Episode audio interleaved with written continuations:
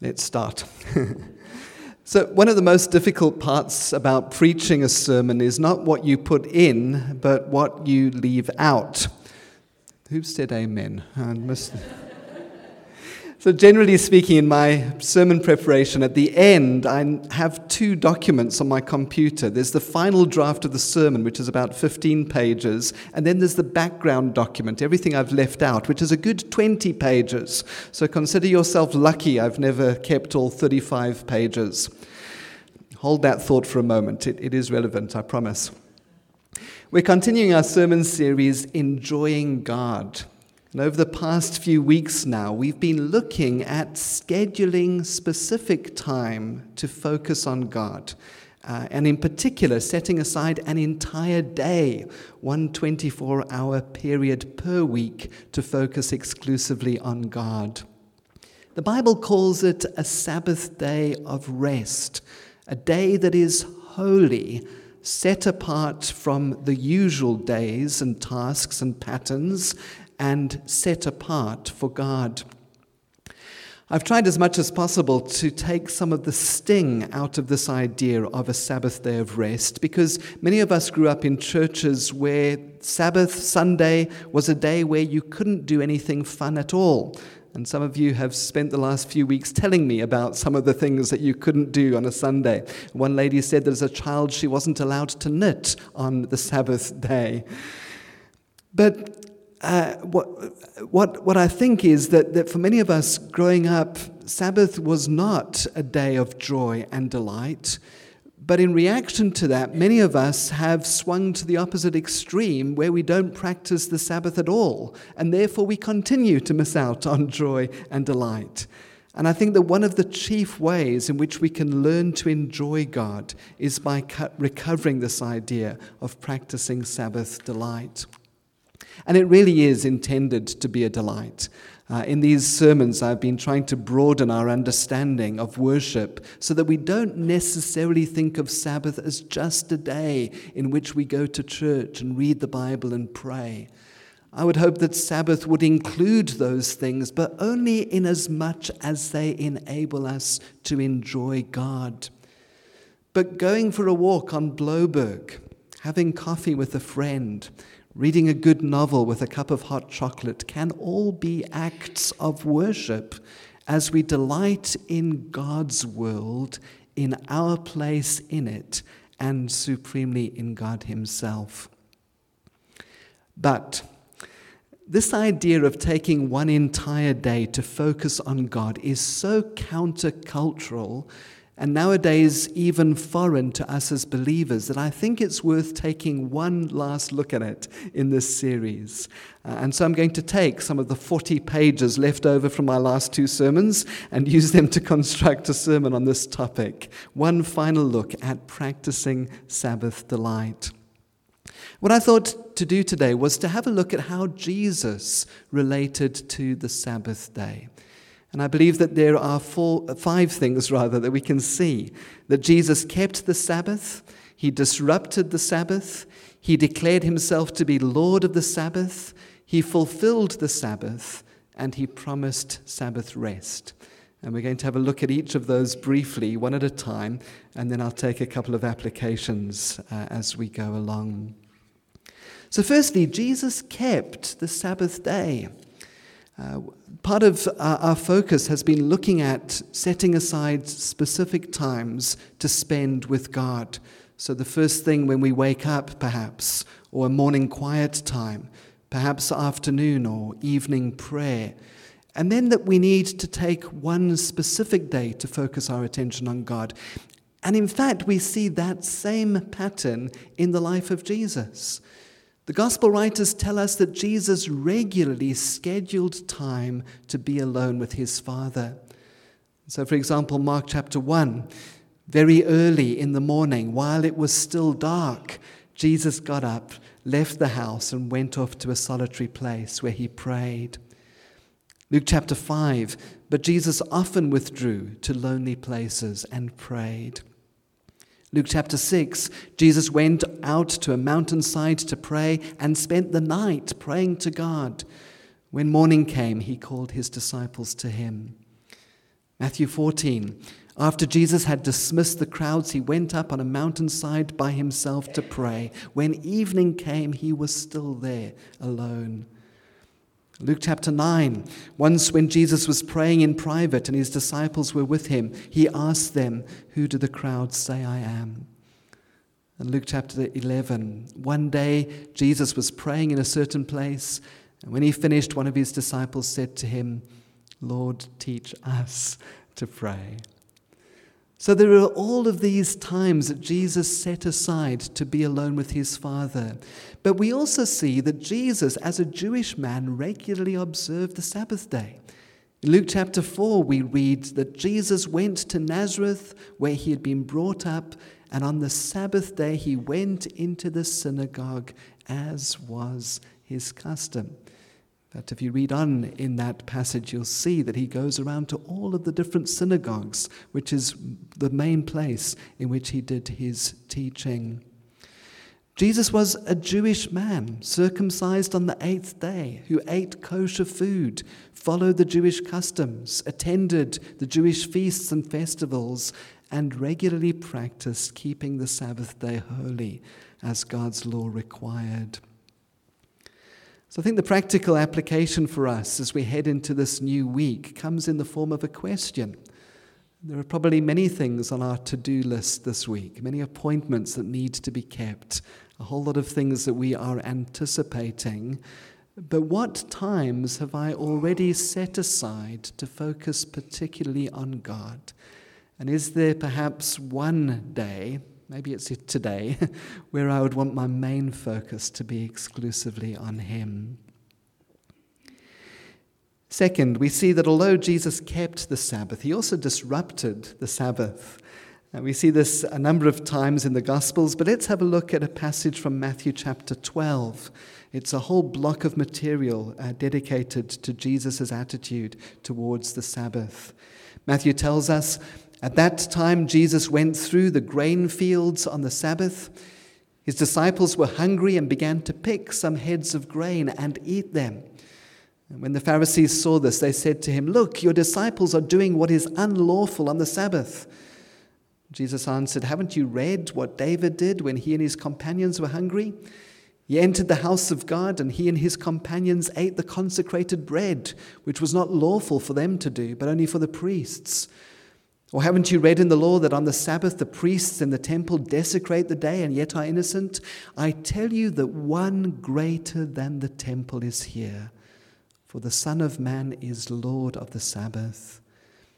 In his record of these events, Mark adds Then he said to them, The Sabbath was made for man, not man for the Sabbath. Going on from that place, he went into their synagogue, and a man with a shriveled hand was there. Looking for a reason to accuse Jesus, they asked him, Is it lawful to heal on the Sabbath? He said to them, If any of you has a sheep and it falls into a pit on the Sabbath, will you not take hold of it and lift it out? How much more valuable is a man than a sheep? Therefore, it is lawful to do good on the Sabbath. Then he said to the man, Stretch out your hand. So he stretched it out, and it was completely restored, just as sound as the other. But the Pharisees went out and plotted how they might kill Jesus. So Jesus did keep the Sabbath, but he disrupted the Sabbath by cutting through the rules and the regulations and the legalism of the scribes and the teachers of the law. You see, these were the men, and they were all men, who interpreted the law of God to the people. And they considered their law to be just as binding as the Mosaic law. But later on, uh, around 300 AD, these laws were written in a massive book called the Mishnah, the oral tradition which the teachers of the law said had been given at the same time as the Mosaic law. What they did was they, were, they took the individual laws where God's law says don't work on the Sabbath. They were the ones who asked and answered the question, well, what is work? And they classified all the kinds of things that were work. So they said that carrying a burden on the Sabbath day was work. But then you had to define what a burden was. And so they said that a burden is food equal in weight to a dried fig, enough wine for mixing in a goblet, milk enough for one swallow, honey enough to put on a wound, water enough to moisten an eye ointment, paper enough to write a customs house notice upon, ink enough to write two letters of the alphabet, reed enough to make a pen, and so on and so on endlessly. There were long debates about whether you could lift a lamp from one place to the other, or whether a man could pick up his child, whether if you threw an object up in the air and caught it again, whether that was work, or what would happen if you threw it up with one hand and caught it with the other. And that was just the category of burdens. There was a section on tying knots. They said you couldn't tie a knot on the Sabbath, but you had to dis- define what a knot was. And so the knot of a sailor or the knot of a camel owner was work. And if tying a knot was work, then untying a knot was work too. However, if the knot could be tied or untied with one hand, then that was a legal knot. There were some, there were some other legal knots as well. So a woman could tie a knot in her skirt if it had split. She could tie her sandals, and she could tie a knot in her girdle, the ancient equivalent of a bra. Now, here's what happened. If a man wanted to get a drink from a well on the Sabbath, he couldn't tie a rope to a bucket and let it down into the water because that would be work. However, he could tie a woman's bra to the bucket and let it down because it was legal to tie a knot on, in a bra on the Sabbath. To the scribes and the Pharisees and the teachers of the law, these things were the essence of religion.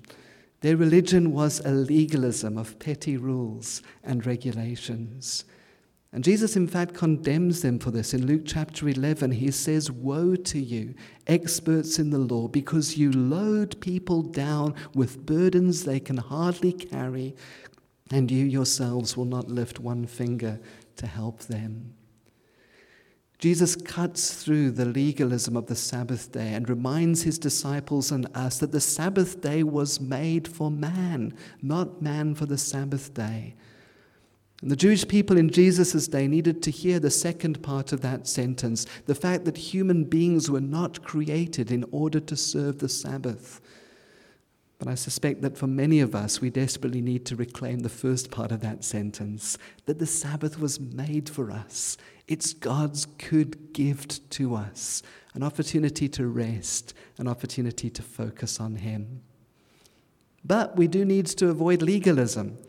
It's uh, so, in, so easy to get caught up in it ourselves now and say, okay, well, we definitely have to observe Sabbath. And is it better to do that on a Saturday or a Sunday or a Monday?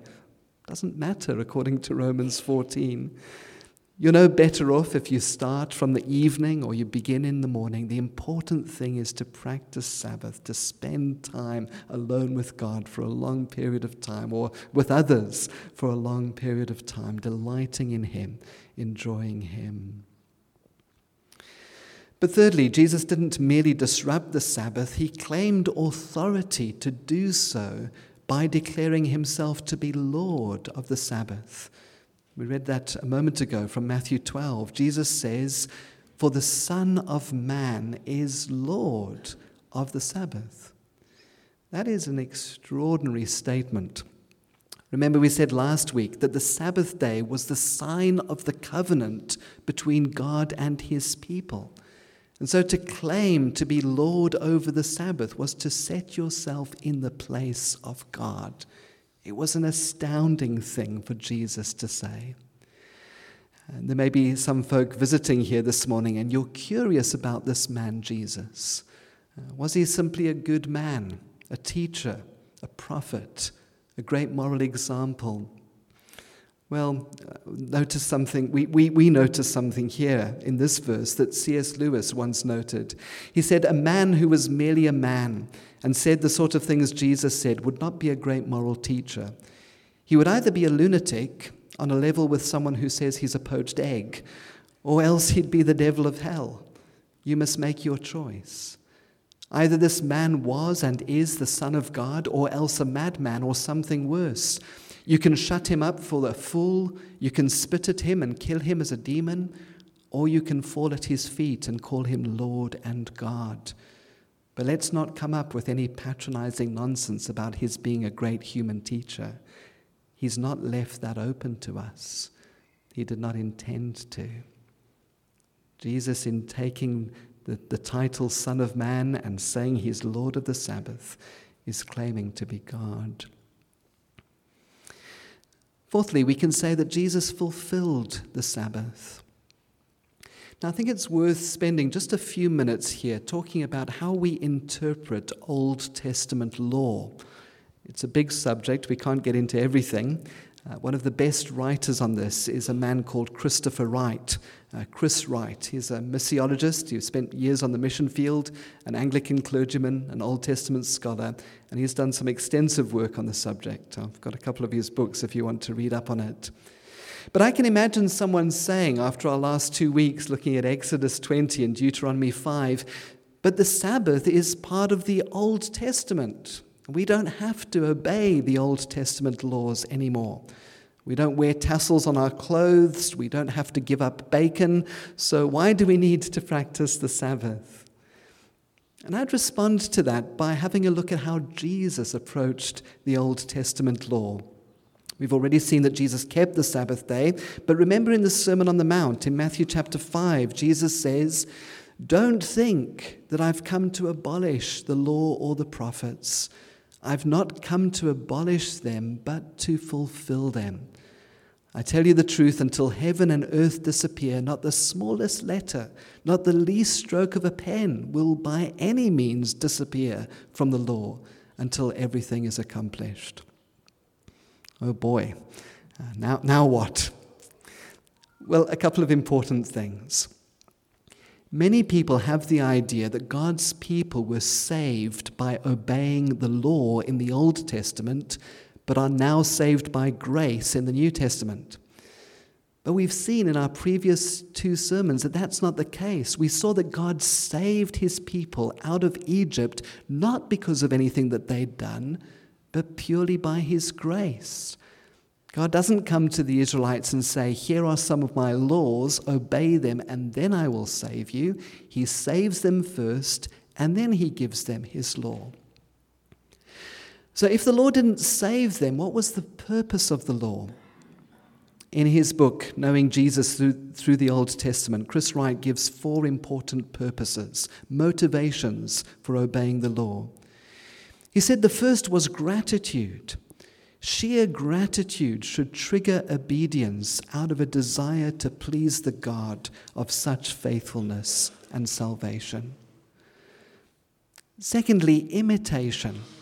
Imitation of what God is like.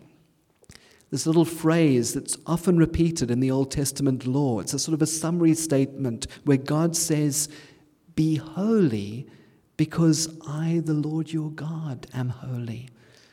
The law was meant to enable Israel to be like Yahweh, their God. The third motivation for obedience was witness. Israel was meant to be holy, which simply means different, a different kind of nation, to draw other nations to God. So in Deuteronomy 4, just before the giving of the Ten Commandments, God says, Observe these commandments carefully for this will show your wisdom and understanding to the nations, who will hear about all these decrees and say, What other nation is so great as to have their gods near them, the way the Lord our God is near us whenever we pray to him? The prophets describe Israel as being a light to the Gentiles. And fourthly, the Israelites obeyed the law because it was there for their own good. It was God's good gift to them. Little later in the book of Deuteronomy, God says through Moses, And now, O Israel, what does the Lord your God ask of you but to fear the Lord your God, to walk in all his ways, to love him, to serve the Lord your God with all your heart and with all your soul, and to observe the Lord's commands and decrees that I am giving you today for your own good? And, folk, the Old Testament pattern continues into the New Testament. We're saved by God's grace. We can't do anything to make ourselves right with God. Jesus takes our sin on himself on the cross, and in return, he gives us his perfect life. And in response to that, We obey his commands for exactly the same four reasons. Gratitude. Romans 12, verse 1. Therefore, I urge you, brothers and sisters, in view of God's mercy, to offer yourselves as living sacrifices, holy and pleasing to God. This is your spiritual act of worship. We love because He first loved us. Imitation, Ephesians 5. Be imitators of God, therefore, as dearly loved children. Witness, Matthew 5. You are the light of the world. Let your light shine before men that they may see your good deeds and praise your Father in heaven. And for our own good. In John chapter 10, Jesus says, I have come that they may have life, and life in all its fullness.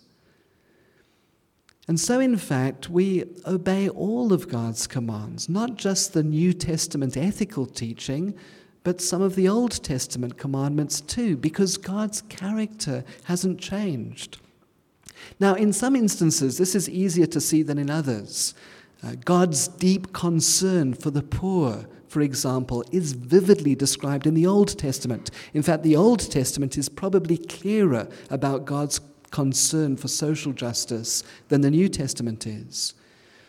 Admittedly, some of the laws are, uh, take a bit of work on our part. Uh, so, unlike the Israelites, we don't live as subsistence farmers, and we don't have fields where we can leave some of the edges for the poor people to eat. But we can take some of the principles of those laws and apply them in creative ways to our own situation. Some of the ceremonial and sacrificial laws no longer apply to us because Jesus is our perfect sacrifice. But those laws still vividly describe and explain his sacrifice to us. As I said, it's a big topic, but it's an important one. I think it's worth continuing to read through the Old Testament and the laws and see them as a paradigm for who God is and the kinds of things that he calls us to as his people. Jesus was the only one who kept the Old Testament law perfectly and completely. And not just the letter of the law, but the spirit of the law too. In that sense, he fulfills the law, completes it for us.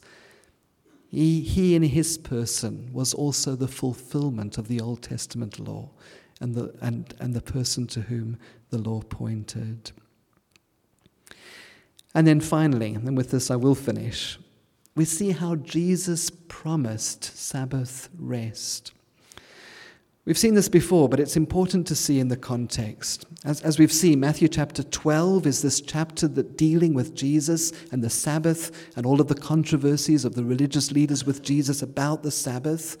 Um, but before we get there, in chapter 11, at the end of chapter 11, Jesus speaks these words. And they can only be a reference to the Sabbath day and the misunderstandings of the Sabbath and the legalism around the Sabbath. Before we get to chapter 12, Jesus says, Come to me, all you who are weary and burdened, and I will give you rest. Take my yoke upon you and learn from me, for I am gentle and humble in heart, and you will find rest for your souls.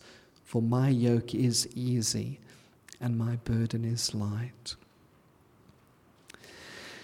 But although Jesus promises Sabbath rest, it's a promise in two parts. We experience rest in Jesus right now. He says to us, I will give you rest. And so many of us are burdened and heavy laden, uh, sometimes with religion, sometimes with all of these other things that we're going after. We're weary and burdened, and Jesus promises us rest. It's a rest we can find nowhere else. One of the very first theologians, St. Augustine, uh, who was an African man living up in North Africa, uh, 300 AD, he put it best when he prayed like this O Lord, you have made us for yourself, and our hearts are restless until they find their rest in thee. And we can experience that rest right now in Jesus. But the writer to the Hebrews reminds us that there is yet a future Sabbath day of rest for the people of God. Hebrews 4, verse 9. There remains then a Sabbath rest for the people of God.